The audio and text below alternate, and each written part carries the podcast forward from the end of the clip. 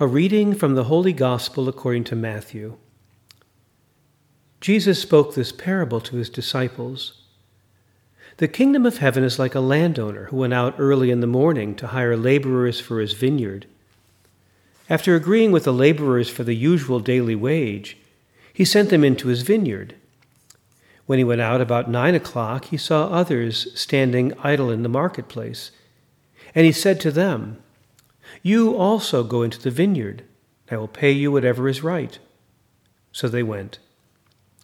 When he went out again about noon and about three o'clock, he did the same. At about five o'clock he went out and found others standing around, and he said to them, Why are you standing here idle all day? They said to him, Because no one has hired us. He said to them, You also go into the vineyard. When evening came, the owner of the vineyard said to his manager, Call the laborers and give them their pay, beginning with the last and then going to the first. When those hired about five o'clock came, each of them received the usual daily wage. Now, when the first came, they thought they would receive more, but each of them also received the usual daily wage. And when they received it, they grumbled against the landowner, saying, These last worked only one hour, and you have made them equal to us, who have borne the burden of the day and the scorching heat. But he replied to one of them, Friend, I am doing you no wrong. Did you not agree with me for the usual daily wage? Take what belongs to you and go. I choose to give to this last the same as I give to you. Am I not allowed to do what I choose with what belongs to me? Or are you envious because I am generous? So the last will be first, and the first will be last. The Gospel of the Lord.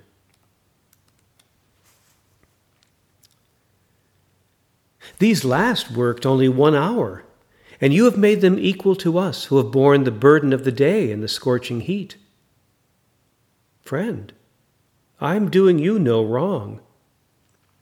Although the vineyard owner calls him friend, in the Garden of Gethsemane, when Judas betrayed Jesus with a kiss, Jesus said to Judas, Friend, do what you are here to do. This is more like the Godfather saying, I made him an offer he can't refuse. Why don't you go into the tasting room? We're serving a nice cab. And by the way, drinks are on the house. Are you envious because I'm generous? But the parable was not about God's generosity. To say that God is generous costs nothing and changes nothing. If Jesus had only talked about a generous God, he would not have been crucified.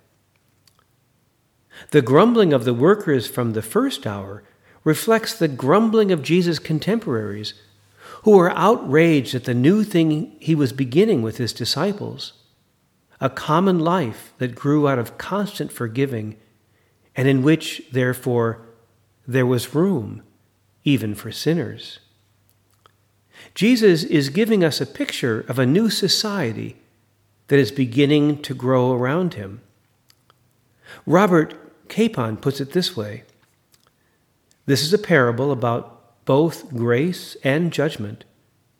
Grace for those who least deserve it, judgment for those who resent it, who turn the evil eye to God because God isn't fair and dispenses salvation for free.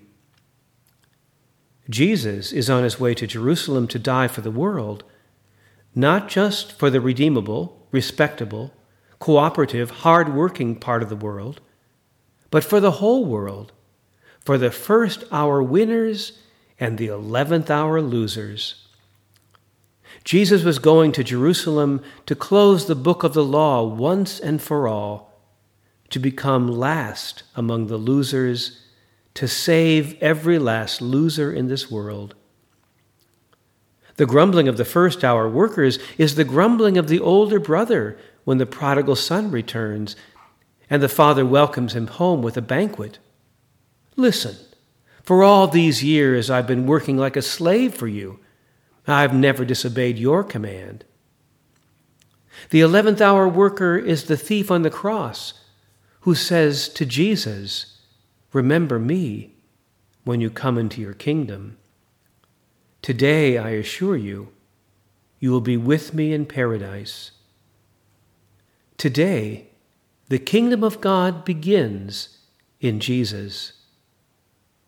Just before today's gospel, a young man came to Jesus and asked what he needed to do to inherit eternal life.